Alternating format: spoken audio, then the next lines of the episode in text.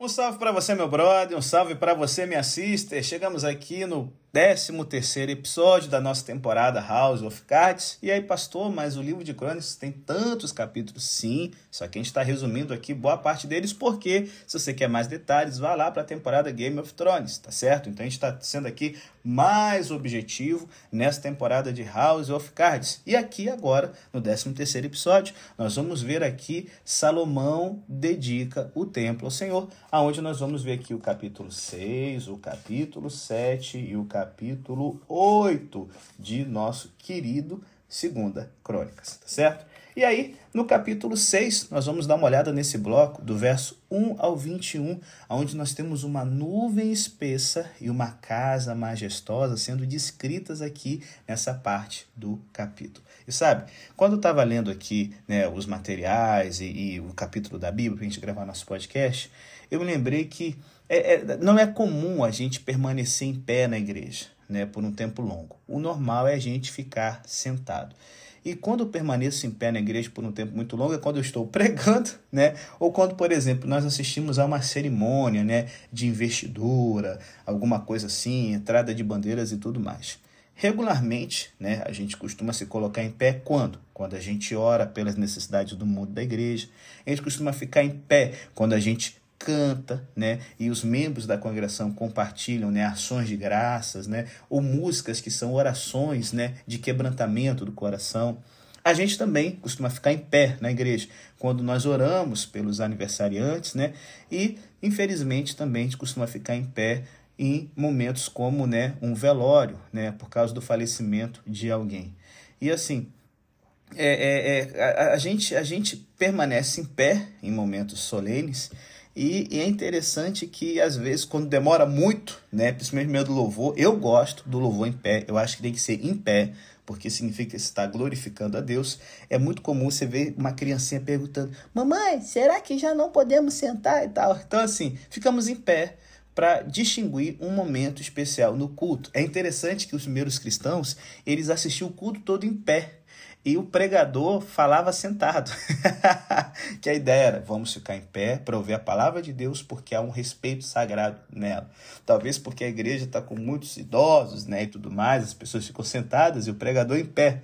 Mas ficar em pé, é, o instinto de permanecer em pé é correto. Na vida comum, ficamos em pé em sinal de respeito, e assim essa é a atitude natural para orar. Reunidos diante do Senhor, ao término da construção do templo, a congregação se levanta. Salomão permanece em pé enquanto lidera os israelitas em adoração. Ele está em pé novamente quando os lidera é, é, é em oração. E brevemente, durante a adoração, ele se prostra diante de Deus como um suplicante diante de um rei do Oriente Médio, à maneira que os muçulmanos oram hoje. A única atitude aparentemente inapropriada à oração é aquela, em geral, feita por você sentado. E o estilo né, é, é, é de ajoelhar-se com apoio para a mão, é, é, usando um banco à frente do orador, não conta como ajoelhar-se no sentido bíblico, certo? Já que o ajoelhar-se no sentido bíblico era se prostrar na oração, igual que o muçulmano faz. É, Há um aspecto aqui adicional quanto à linguagem corporal da oração que Salomão ilustra. Ele estende as mãos aos céus em outro gesto de apelo. Seus braços e suas mãos abrem-se para receber de Deus. Em conexão com a linguagem corporal, temos as descrições de oração que o capítulo oferece. A oração envolve súplica. Estamos na posição de pessoas que se lançam à misericórdia de um rei que possui poder para agir em benefício delas. Nossas súplicas são orações por graça, isso é, a palavra para tais súplicas é vinculada à graça, para a graça, e sugere que não estamos reivindicando qualquer direito em relação a Deus, mas apelando para o amor dele. A oração prossegue para falar em termos de perdão. Uma vez mais, essa palavra implica o reconhecimento de que estamos nos lançando à misericórdia do Rei, que detém o direito de emitir um perdão e denota um reconhecimento adicional de que a graça nos é estendida de forma espetacular quando recebemos misericórdia e obtemos o perdão por nossas rebeliões. Nossas súplicas são clamores ou brados. A palavra sugere um barulho elevado, né? Seu uso é mais frequente com relação ao louvor na Bíblia e, portanto, expressa a urgência com a qual oramos. O envolvimento do corpo humano na oração é complementado pela ênfase no corpo de Deus. Claro que o Antigo Testamento sabe que Deus não possui realmente um corpo, já que ele é um espírito, mas isso não impede as pessoas de falar como se Deus tivesse alimentos corporais, porque essa linguagem enfatiza a realidade de Deus como ser pessoal, não uma pessoa humana, mas uma pessoa. Deus nos fala com a sua própria boca, isto é, as palavras realmente vêm de Deus e em pessoa. Ele age a nosso favor com as suas próprias mãos, em outras palavras, seus atos são de fatos divinos. Deus não fica num lugar remoto sem nenhum envolvimento conosco. Ele não é uma teoria, um princípio ou uma ideia, mas uma pessoa que age e que fala. E Salomão, gente, sabe que essa linguagem antropomórfica não oferece uma descrição literal de Deus. Nenhuma descrição literal é possível. Ele construiu uma casa para Deus, mas sabe que fazê-la é, na verdade, uma ideia insensata. O único lugar onde é possível retratar Deus vivendo é em uma nuvem de tempestade, algo espesso e denso que protege a humanidade de ver Deus e de ser cegada pelo brilho deslumbrante de Deus. Não importa quão grande ele imaginava o cosmos, ainda seria insuficiente para conter Deus. Trata-se aqui de uma declaração extraordinária dos lábios de Salomão, especialmente hoje que sabemos mais detalhes sobre quão incompreensivelmente grande é o cosmos. E Deus é o seu Criador. Claro que Deus não pode ser contido nele. No entanto, Salomão ousou construir uma casa para Deus habitar nela, ou melhor, para o nome de Deus habitá-la. E ele ainda ousa pedir a Deus que preste atenção às orações feitas pelas pessoas ali e às orações que são feitas em direção àquela moradia. E aí você pode se perguntar, por que elas orariam em direção a, a, a, ao templo? Se você estivesse no pátio, de frente do edifício, oraria em direção a ele, sabendo que essa construção à sua frente é realmente o lugar no qual Deus habita. Mas então, a maioria dos israelitas não vive em Jerusalém. No máximo, uma vez ao ano, se tivesse sorte, eles iam a Jerusalém e se posicionavam naquele pátio. E a gente pode até ver que o Salmo 84 se alegra nessa experiência. Porém, em outras épocas do ano, em qualquer mês, semana, dia, em qualquer hora, eles podiam virar-se em direção a Jerusalém e orar voltados para aquela habitação. E aí, gente, novamente eu vou usar o exemplo do islamismo. Nós podemos imaginar os muçulmanos se prostrando e orando em direção a Meca. O interessante é que no início da religião, Mohammed, profeta, originalmente orava em direção a Jerusalém, até que houve uma treta com os judeus e ele trocou Jerusalém por Meca e o sábado pela sexta-feira. Bom, voltando aqui à lição do capítulo 6 até o verso 21. Eu quero que você se imagine, cronologicamente, à frente dos dias de Salomão, quando os israelitas estão no exílio na Babilônia, no Egito, em qualquer outro lugar. E essa oração suscita a empolgante possibilidade de você poder orar pela misericórdia de Deus, mesmo quando ele o lançou para fora do pátio da cidade e do país. Avance mais um pouco no tempo. Imagine-se vivendo em uma comunidade que jamais viveu em Jerusalém e jamais viverá ou mesmo visitará essa cidade, uma comunidade para o qual o exílio se tornou em dispersão. Apesar de poder ir a Jerusalém, você está estabelecido em, digamos, Suzã, né, na Pérsia, e jamais fará essa viagem, mesmo sabendo, em algum sentido, que essa Jerusalém que você jamais visitou é o seu lar. Como Daniel, você também pode ir à janela de seu quarto e orar na direção dessa casa no qual Deus vive e ouve a oração, como vemos em Daniel 6. E mais, voltar-se em direção à casa de Deus para orar significa dizer: Eu sei que estou longe do lar, mas o meu coração continua nele.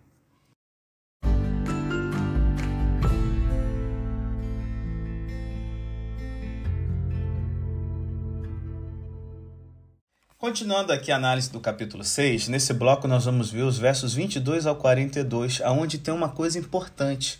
Salomão destaca que sempre podemos falar diretamente com Deus. E sabe, é, eu, eu lembrei aqui uma vez que eu fiz um sermão sobre a oração. Eu destaquei que o, as lágrimas com frequência acompanham a oração, como vemos em Jeremias 9, de que não há, sabe, um censor às orações, como o Salmo 79 demonstra, e a liberdade que temos de orar por outras pessoas, e especialmente por aquelas em posição de autoridade, com base na existência de um único mediador entre nós e Deus, o próprio Jesus Cristo. 1 Timóteo 2. Após o sermão, uma pessoa que estava ouvindo o sermão, ela se aproximou de mim e veio compartilhar a experiência dela. Ela havia crescido no lar católico, onde haviam ensinado para ela de que ninguém pode ir direto a Deus, sabe, é, pela oração. Pelo contrário, ela deveria ir por intermédio dos santos para ter acesso ao Deus Todo-Poderoso. E por muito tempo a pessoa acreditou na ideia que o padre havia lhe passado. Porém, quando ela experimentou a primeira vez uma oração direta a Deus através do nome de Jesus, que aquilo teve um efeito libertador de ela se sentir numa posição de filho, de importância de intimidade com Deus, que as orações aos santos nunca havia lhe trazido. Sabe, gente, Salomão, ele viveu muito antes de mim ou dessa pessoa católica que eu descrevi, e ele não conhecia nada sobre Jesus mas ele sabia que ele e os outros israelitas tinham o mesmo acesso direto. Podemos dizer que eles tinham esse acesso com base no fato da vinda de Jesus para ser o mediador e que essa mediação de Cristo operava tanto de forma retroativa quanto futura. Ele está aqui vivendo pela promessa que o Antigo Testamento trazia dos sacrifícios. Deus ele pode é, é ser acessível a gente com base no pagamento que virá mais na frente através do sangue de Jesus. Enfim, o Antigo Testamento já tinha a noção de que as pessoas teriam acesso a Deus mediante o que? O sacrifício. E assim, né, voltando aqui né, para o pro, pro capítulo 6, é, é, Salomão agora começa a botar os motivos pelo qual nós devemos orar. E não era apenas as grandes questões nacionais. Qualquer mãe com filho doente, qualquer fazendeiro preocupado com pragas que podiam dizimar suas colheitas, podia ir falar com Jeová sobre esses assuntos. O fato de não poder ir até o templo por morarem distantes não fazia nenhuma diferença. Eles ainda podiam orar na direção do local no qual Deus estava presente. Outra coisa, não eram somente israelitas que podiam orar ao Senhor no templo. Estrangeiros podiam fazer isso também. Salomão até imagina pessoas peregrinando a Israel imbuídas apenas desse propósito. Alguns adoradores estrangeiros podiam ser diplomatas ou representantes de outras nações que haviam visitado Jerusalém. E, gente, tem uma certa ironia aqui, considerando a frequência com que Salomão importou esposas estrangeiras para Jerusalém. Seria bom imaginá-las indo orar ao Senhor em vez de introduzir outros objetos de adoração na cidade, como a gente vai ver mais para frente. Porém, outros estrangeiros em Jerusalém podiam ser pessoas comuns como Urias, o Itita, que migrara talvez por causa de dificuldades em sua terra natal. Seja qual for o motivo, eles eram livres para ir clamar a Jeová sempre que necessitassem de socorro ou proteção. Israel, portanto, deveria ser receptivo aos imigrantes e encorajá-los a crer no grande significado do seu Deus. Jeová não é apenas um Deus menor confinado a um pequeno povo, mas um Deus grandioso a quem todas as nações devem reconhecer. Outra coisa, aqui, a oração de Salomão deixa claro que o pecado não anula a liberdade de orar, do mesmo modo que pertencer a uma diferente é, família ou grupo étnico também não. Claro que é necessário fazer algo com suas ofensas, embora o que você deva fazer seja simples, a exemplo de quando o ser humano ofende outro. É preciso parar com o erro que está sendo cometido e pedir perdão. Deus também está preocupado quanto a conflitos dentro da comunidade. O que você faz quando alguém acredita que um vizinho prejudicou como, por exemplo, botando fogo na plantação e o vizinho nega ter feito isso. Faça o acusado jurar diante de Deus que não fez nada de errado e orar para que o juízo divino venha sobre ele, caso esteja mentindo. Salomão pede a Deus para responder a tais orações. O vizinho acusado teria de ser muito presunçoso para orar pedindo pelo juízo divino, sabendo que estava de fato mentindo. De algumas formas, as linhas finais dessa oração, conforme registrado em crônicas, são de grande importância, gente. Como grande parte de crônicas, a oração é descrita quase da mesma forma que em Primeira Reis, mas no final há um desvio. Nenhuma das versões pretende representar o que Salomão realmente disse um milênio antes. Elas estão formulando a espécie de oração apropriada naquele contexto para expressar a relevância do momento às futuras gerações de ouvintes e leitores dessa história. Em 1 Reis 8, as linhas finais fazem referência a Moisés e ao Êxodo. Aqui em Crônicas, elas mencionam Davi, a Arca da Aliança e os sacerdotes ungidos. Isso está de acordo com o início do livro de Crônicas, que começa com Davi e o templo, em vez de com Moisés e o Êxodo. A ideia dos sacerdotes vestindo-se de libertação recebe um pouco de luz pelo retrato do povo é, é, é comprometido do Senhor celebrando as coisas boas, isto é, a oração pede que os sacerdotes e o povo como um todo, como pessoas comprometidas com o Senhor, possam desfrutar dessa experiência da bondade, da libertação de Deus e apareçam para adorar trajadas de modo adequado à celebração. Pode haver também uma espécie de significado político na diferença da oração entre crônicas e reis. Após a divisão de Judá e Efraim, o último ainda podia se ver como parte do povo de Moisés, parte do povo do Êxodo, mas havia se desligado de Davi e do templo. A missão de Crônicas ao último, em lugar do primeiro, afirma a posição distinta de Judá. Seria igualmente relevante sob a perspectiva da moral de Judá, pois lembra os judaítas da privilegiada posição que ocupam por serem capazes de orar o Deus que habita no templo e orar com base no compromisso feito a Davi por Jeová ou no comprometimento com Jeová demonstrado por Davi.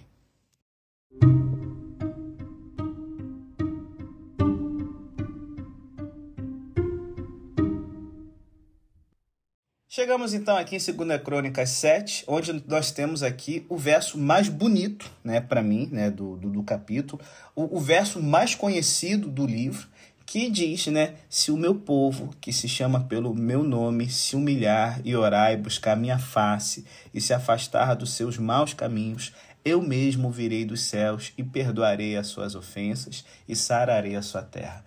Ô, gente, é, esse verso é lindo demais, é uma promessa de Deus para gente. Eu sei que a expressão se o meu povo, né, essa sentença e as palavras seguintes do verso se tornaram temas frequentes em músicas e nas orações, é, é, é, é assim, por todo o Brasil, por todos os Estados Unidos, em países que são cristãos. A, a, prática de recorrer a essa promessa do Senhor suscita a questão se é legítimo né, aos Estados Unidos, ao Brasil, à Inglaterra ou qualquer outra nação tomar posse das promessas dirigidas a Israel como meu povo aqui nesse capítulo.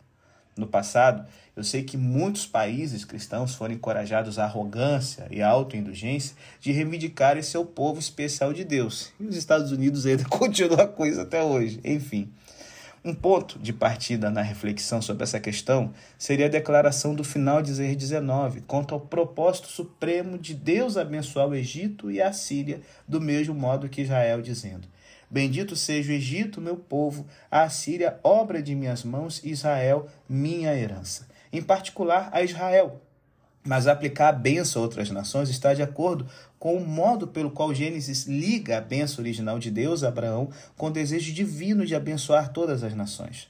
O chamado de Abraão por Deus visava ser um meio de incluir outras nações, não de excluí-las. Em Isaías, a aplicação dessas três expressões nominais à Síria e ao Egito é uma forma duplamente radical de trabalhar as implicações daquele ponto. Do mesmo modo que cita aquelas palavras que podem soar exclusivas, o texto as aplica a dois dos opressores arquétipos de Israel. Se a Síria e o Egito podem ser chamados de povo de Deus, meu irmão, qualquer outro país pode ser chamado, mesmo os Estados Unidos e a Alemanha. Bom, caso os povos queiram reivindicar a promessa em 2 Crônicas 7, tem uma coisa: tudo que eles têm de fazer é cumprir as mesmas condições de Israel. Primeiro, devem se ajoelhar adotar a mesma atitude de um escravo ou de um suplicante diante de um rei, dispostos a se humilhar e se curvarem diante do seu soberano. E então devem suplicar. O soberano está na posição de um juiz, e os suplicantes buscam levar o juiz a agir em favor deles. E aqui, gente, há certa dose de ilógica. Normalmente, as pessoas pleiteiam ao juiz com base no fato de serem inocentes. Só que nesse contexto, as pessoas que suplicam são culpadas e estão reconhecendo esse fato estão em apuros por causa do erro que cometeram, mas não pelo mal que lhes foi feito. Eles não pedem por justiça, mas por perdão, a classe de perdão que somente um rei pode assegurar, o perdão que ignora o merecimento deles a execução pelo que fizeram. Eles podem fazer tal apelo apenas se reconhecerem a sua transgressão e virarem as costas para ela. A palavra para virar é, em geral, traduzida por arrepender. Em outras palavras, o arrependimento não é, normalmente, uma questão de sentir tristeza. Não. É mudar o que se fez. Talvez a expectativa de as pessoas buscarem a face de Jeová esteja vinculada a esse fato. Uma vez mais, a tradução regular para buscar a minha face talvez não deixe o ponto suficientemente claro. A ideia de buscar em Jeová coisas que somente Ele pode dar. Por exemplo, uma boa colheita ou discernimento quanto a uma decisão tomada no futuro. Quando a face de Jeová sorrir, essas coisas procedem da face. Deus logo observará o corolário de que as pessoas não devem buscar face de outros deuses. Só que, infelizmente, na realidade, Salomão irá encorajá-las a fazer isso. Ele também é propenso a considerar a presunção ocidental de que buscamos tais coisas por assumir a responsabilidade pelos nossos próprios destinos. Se qualquer país que cumprir as condições estabelecidas por Jeová pode ter o cumprimento da promessa de Jeová, isso sugere uma agenda para que a igreja cumpra essas obrigações por si mesma e ore para que a nação esteja aberta a também agir assim. O relato sobre as ofertas de Salomão deixa claro, uma vez mais, que não devemos considerar a história de crônicas de modo tão literal. Foi calculado que, se os sacerdotes fizessem sacrifício nessa escala descrita, eles precisariam oferecer 20 animais por minuto durante os 12 dias do festival. As quantidades aqui são um modo hiperbólico de transmitir a grandiosidade e a importância dessa ocasião festiva. É isso que os números exagerados da Bíblia, no Antigo Testamento, quando se refere a alguma coisa que Jeová está envolvido, querem dizer de que Deus fez algo tão grande, ou que aquilo feito em homenagem a Deus foi tão grande, que assim, é, os números eles têm que exaltar, certo? O diferente do que aconteceu. Isso era comum entre os assírios, né? É, entre os, os babilônicos e outros povos ali daquela região. Então, nesse momento, se está descrevendo a grandiosidade do que está acontecendo aqui na dedicação do templo. E aí, nesse momento, o fogo de Deus desce do céu. Eu sei que muita gente vê de uma forma simbólica essa expressão da realidade da aprovação de Deus do templo como local no qual a adoração pode ser oferecida, no qual Deus está presente. Mas a ideia aqui é que é um milagre real. Por quê? É esse fogo descendo do céu que inaugura o, o altar, que faz com que as pessoas possam entender de que Deus realmente havia aceitado a troca do tabernáculo móvel pelo templo é, de construção de um edifício fixo. E é interessante aqui de que quando o fogo de Deus desce do céu para um sacrifício, normalmente ele destrói tudo. Igual né, na, nas histórias que até as pedras são né, dissolvidas e calcinadas e tal, incineradas. Mas aqui você vê um milagre. Se o fogo desceu e o altar de bronze segurou o rojão e não derreteu, opa, algo diferente aconteceu aqui. Não foi um relâmpago, não foi um raio que caiu de uma forma aleatória numa tempestade, por exemplo. Deus está presente. O registro do evento traz perfeitamente à tona, sabe o que? A realidade da grandeza e também do amor de Deus. Por um lado, Jeová é alguém tão dinâmico e cheio de energia que mantém certa distância é, é, é do seu povo e, e, e, manter uma certa distância é, é, é dele acaba sendo um ato sábio ele se mantém um pouco distante, porque o seu povo pecador ainda não está pronto. E se aproximar dele com respeito é uma coisa sensata a se fazer. Só que do outro lado, ele é bom e o seu compromisso, a sua fidelidade dura para sempre. A bondade de Deus sugere gentileza e generosidade, e seu compromisso denota uma fidelidade que irá além do que alguém possa esperar. Deus não é somente amoroso, mas também poderoso, de modo que não podemos expressar uma falsa familiaridade. Deus não é apenas poderoso, mas também amoroso, de modo que podemos relaxar e ter confiança. Essa declaração sobre a bondade e o compromisso de Deus é recorrente, gente, em crônicas e em salmos. Trata-se de uma consciência básica sobre Deus que alimenta a relação de Israel com Deus. E essa declaração sobre Deus é expressa pelas descrições concretas e pessoais do envolvimento de Deus com o povo. É como se Deus tivesse uma face que está no templo, cujo sorriso é visível e evoca uma dádiva generosa. Como se Deus tivesse olhos que estão sempre abertos ao povo, ouvidos sempre atentos para ouvir. Na verdade, é como se aqueles olhos estivessem realmente presentes no templo, como se a mente dele estivesse lá observando o que está acontecendo. De forma mais literal, Deus tem um nome que é conhecido por Israel, e pronunciá-lo traz a realidade da sua presença. Ou, oh, gente, nada disso se é achado nas religiões pagãs da época. Isso é uma bênção e uma exclusividade que somente aquele que aprendeu com Salomão de que pode ter acesso direto a Deus através do sacrifício de Cristo pode não só entender, receber e principalmente experimentar dia a dia. E aí? Vamos tornar a 2 Crônicas 7, 14 uma realidade na nossa vida? Eu espero que sim. É o desejo de Deus. Em nome de Jesus. Amém.